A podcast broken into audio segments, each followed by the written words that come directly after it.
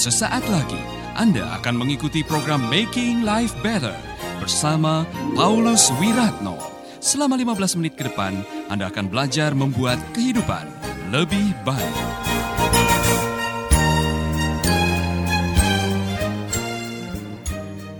Dalam minggu ini, saya akan mengajar seri mengenai bahagia itu sederhana.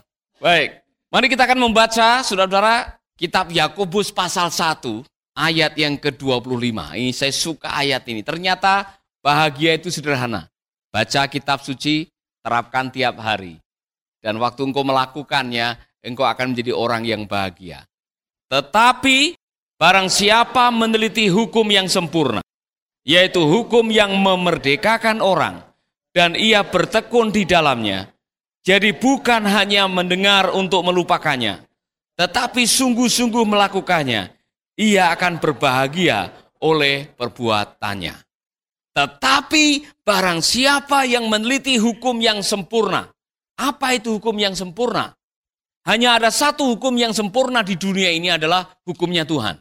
Hukum yang tidak pernah diamandemen, hukum yang tidak pernah direvisi, hukum yang tidak pernah diganti. Hukumnya itu kekal kebenarannya. Artinya apa? Itu benar buat saya, benar buat nenek moyang saya, benar buat anak cucu saya, benar buat orang-orang yang generasi yang berikutnya. Kebenarannya kekal. Itulah hukum yang sempurna. Saudara-saudara, hukum yang sempurna itu hanya ada dari Tuhan. Dan hukum ini kalau Anda teliti, di dalamnya mengandung banyak kebenaran yang bisa menguntungkan hidup saudara. Kalau itu hukum sempurna dan itu kekal adanya, siapa yang belajar daripadanya dan menerapkannya dalam kehidupan sehari-hari pasti diberkati. Bahkan di sini dikatakan barang siapa. Saudara tahu barang siapa ini pertanyaan ini tidak menyangkut ini barangnya siapa, bukan. Barang siapa, whoever, siapa saja yang meneliti hukum yang sempurna. Muslim, Kristen, Buddha, ateis, kafir barangkali, saudara-saudara. Siapa pun yang belajar kebenaran tanpa pandang agama dan latar belakang mereka, kalau orang itu meneliti hukum itu dan menerapkannya, orang itu pasti akan bahagia. Makanya jangan kaget kalau ada orang-orang yang mungkin bukan orang Kristen, tetapi kok menjalankan kebenaran seperti orang Kristen yang seharusnya, orang itu masih bisa diberkati. Amin. Sebaliknya engkau Kristen sejak lahir, mungkin dari kandungan sudah dibaptis. Saudara-saudara, tetapi kalau engkau tidak melakukan kebenaran firman Tuhan, engkau tidak akan bahagia. Bahagia itu sederhana. Baca kitab suci dan terapkan itu setiap hari. Amin. Kita lanjutkan. Bukan hanya baca saja.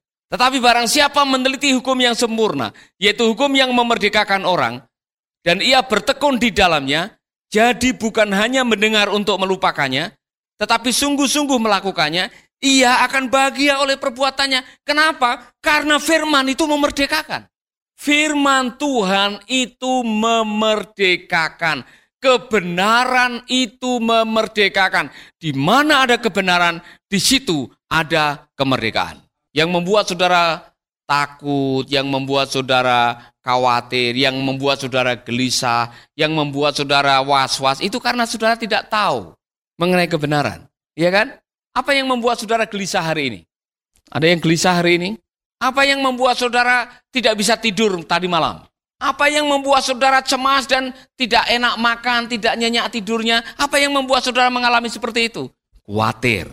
Kuatir mengenai apa? Kuatir mengenai jodoh saya, Pak. Iya kan? Ada orang-orang yang tiap malam hanya jodoh. Ada tiap malam saudara memikirkan siapa yang menemani saya dalam hidup ini. Kalau saudara tahu bahwa ada kebenaran yang mengatakan, tidak perlu takut, Tuhan tahu siapa jodohmu. Bukankah ada kebenaran yang mengatakan, jodoh ada di tangan Tuhan. Iya kan?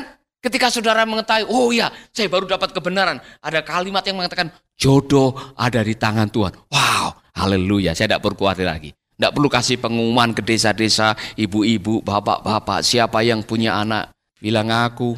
Saudara tidak perlu kasih pengumuman karena saudara sudah tahu ada kebenaran. Tuhan menyediakan jodohku. Kapan waktunya? Ada waktunya Tuhan. Waktumu beda dengan waktunya Tuhan, ya kan? Kebenaran itu tiba-tiba membuat Anda bebas dari khawatir. Makanya semakin banyak baca firman, semakin banyak alat yang bisa memerdekakan hidup saudara. Kasih tahu saya yang membuat saudara merasa terkungkung apa hari ini. Dosa Pak, kebiasaan buruk. Kebiasaan burukmu bisa dipatahkan oleh kebenaran. Tabiat burukmu bisa dikalahkan oleh kebenaran. Karena kebenaran itu memerdekakan. Amin. Siapa yang suntuk wajahnya tidak bisa senyum tiap hari gara-gara memikirkan jerawat yang muncul. Saudara takut kalau saya ini jerawat ini, nanti saya akan penampilannya jadi buruk. Nanti orang tidak mau senyum kepada saya. Karena saudara tidak tahu bahwa setiap hari adalah anugerah Tuhan. Setiap hari ada kasih setia yang baru, kasih setia yang baru bisa membuat saudara berharap sesuatu yang baru dari Tuhan. Harapan yang baru membuat gairah hidup saudara menjadi ceria lagi, menjadi bangkit lagi. Kebenaran itu memerdekakan. Amin. Jadi kalau mau hidup merdeka, semakin sering membaca kebenaran firman Allah. Amin. Oke. Persoalannya, Pak, saya sudah hafal ayat ini. Bahkan saya sudah membaca kejadian sampai wahyu lima kali dalam hidup saya. Tapi kok hidup saya masih seperti ini Pak? Saudara pernah mendengar itu? Saudara pernah ketemu dengan orang yang fasih mengucapkan ayat-ayat firman Tuhan? Setiap kali ngomong dalam pertemuan, di warung makan, di pasar, di pertemuan komsel selalu dia mengatakan firman Tuhan berkata saudara. Ada tertulis. Anda masih bersama Paulus Wiratno di Making Life Better.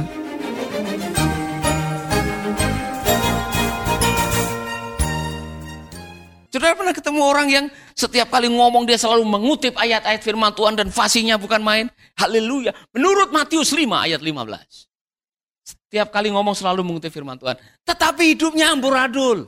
Hidupnya tidak sesuai dengan apa yang seharusnya dia alami seperti firman Tuhan. Kenapa ada orang yang fasih mengucapkan firman, orang yang setiap hari membaca firman kok tidak mengalami kemerdekaan? Letaknya di sini. Letaknya ialah karena dia tidak melakukannya. Perhatikan baik-baik. Tetapi barang siapa peneliti hukum yang sempurna, yaitu hukum yang memerdekakan orang, dan ia bertekun di dalamnya. Tolong kalau ada terjemahan yang lain, bertekun di dalamnya apa di situ? Terjemahan The Message, kalau ada yang membawa terjemahan The Message atau bahasa Inggris, apa itu bertekun di dalamnya? Saudara bisa mendapatkan uh, gambaran yang lebih jelas di situ. Siapa yang berkomitmen, berkomitmen untuk menjalankannya. Saudara betul-betul bukan hanya membaca, tapi saudara mempraktekannya. Maka saudara baru mendapatkan manfaatnya. Kalau tidak, saudara tidak dapat manfaatnya. Ada yang lain? Versi yang lain? But whoever catch a glimpse of the revealed counsel of God, the free life, even out of the corner of his eyes, and stick with it, stick lengket dengan itu. Saudara betul-betul tidak terpisah dengan apa yang saudara baca. Firman yang saudara baca. You stick with it. Stick itu lengket, melekat. Anda yang melekat di situ, maka Anda akan diberkati. Kalau kamu tinggal di dalam aku, dan firmanku tinggal di dalam kamu, minta apa saja, maka Bapa di surga akan memberikannya kepadamu. Saudara-saudara, yang menjadi persoalan dengan orang Kristen, Anda adalah pendengar yang baik tapi pelaku yang buruk. Kalau mendengar firman Tuhan, waktu firman Tuhan dikatakan, oh haleluya, amin, puji Tuhan. Pulang dari gereja lupa. Oke, Yakubus menyinggung nah itu. Mari kita baca saudara ayat sebelumnya. Kalau Anda membaca firman, mendengar firman, dan Anda tidak melakukannya, apa dibilang? Anda menipu. Orang-orang yang menipu diri sendiri karena Anda membaca firman, tapi Anda tidak melakukan.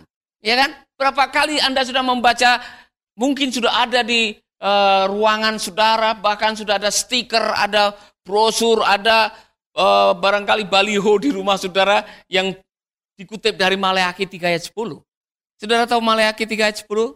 Maleakhi 3 ayat 10, bawalah persembahan persepuluhanmu. Amin. Ini ayat suka dibaca, tidak banyak yang melakukannya. Kalau Anda membaca tapi tidak melakukannya, Anda seperti penipu. Bukan hanya itu aja ayat yang sebelumnya saudara mungkin akan membaca atau ayat-ayat yang uh, berikutnya tadi seperti orang yang bercermin dan lupa dirinya. Saya mau tanya, Anda bercermin untuk apa? Menurut survei, rata-rata wanita di dunia ini sehari bercermin 10 kali. Laki-laki hanya dua kali. Untuk apa Anda bercermin? Orang bercermin tujuan utama mengoreksi. Untuk mengoreksi. Jangan-jangan lipstiknya terlalu tebal. Atau bedaknya salah atau sisirannya tidak benar. Anda membaca firman, pertama ialah Anda ingin mengoreksi kalau ada sesuatu yang tidak benar di hadapan Tuhan. Firman itu bisa mengoreksi. Karena firman itu memimpin Anda kepada kebenaran.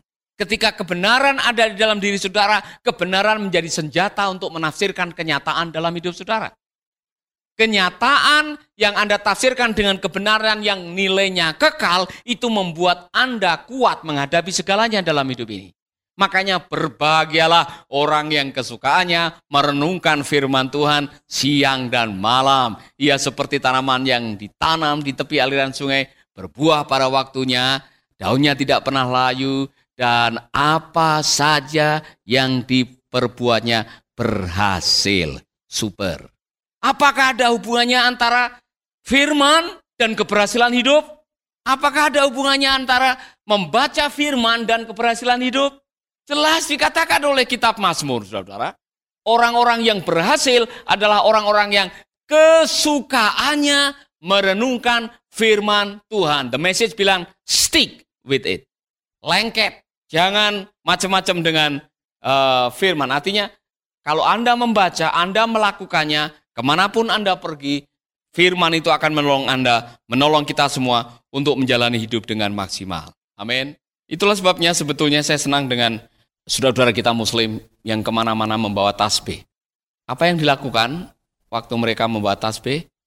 Mereka menghafalkan kembali ayat-ayat yang mereka ingat. Mengapa dihafalkan terus? Karena waktu Anda hafal, Anda sedang mengirimkan signal itu ke dalam alam bawah sadar. Ketika alam bawah sadar saudara dipenuhi dengan kebenaran, reaksinya waktu ada sesuatu terjadi akan menggunakan kebenaran firman untuk bereaksi terhadap kenyataan yang sedang terjadi dalam hidup saudara. Amin. Apakah ada hubungan antara firman dengan keberhasilan? Ada. Apakah ada hubungan antara firman dengan kebahagiaan? Ada. Orang-orang bahagia adalah orang-orang yang di dalam hatinya ada gudang kebenaran firman dan hidup di atas kebenaran firman itu. Kembali ke ayat tadi, Yakobus. That person will find delight and affirmation in the action. Perhatikan baik-baik. Orang-orang yang tadi hidup dalam firman, tinggal dalam firman, menghidupi firman, mempraktekkan firman, ada dampak yang luar biasa. Dampaknya begini. Ketika Anda menjalankan kebenaran firman dan apa yang Anda jalankan benar, seperti pengalaman Anda, maka firman itu tidak akan pernah Anda lupakan. Baik, saudara-saudara, ketika saudara menjadikan sebuah kebenaran menjadi kebenaran yang Anda sukai, ayat emas. Apa maknanya? Pak, ayat ini benar. Ke mana pun saya pergi, dalam situasi seperti apa pun, senjata saya untuk melawan keadaan itu adalah Roma 8 ayat 28, Pak. Apa maksudnya? Ayat itu menjadi menyatu dengan hidup saudara. Kalau ada apa pun yang terjadi digunakan untuk bereaksi terhadap keadaan apa pun yang terjadi untuk menanggapi keadaan. Itulah ayat firman Tuhan. Itu baru satu ayat. Amin.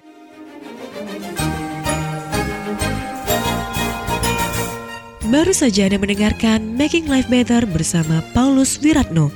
Jika Anda diberkati, kirimkan kesaksian Anda ke Radio Dian Mandiri Jalan Intan LC2 Gang 4 Nomor 1 Denpasar, Bali. Kunjungi website kami di www.pauluswiratno.org, Facebook Paulus Wiratno. Hubungi kami di 081 338 665500. Sekali lagi 081 338 665500. Terima kasih, Tuhan memberkati. Sahabat, Anda baru saja mengikuti program Making Life Better bersama Paulus Wiratno. Terima kasih atas kebersamaan Anda. Tuhan memberkati.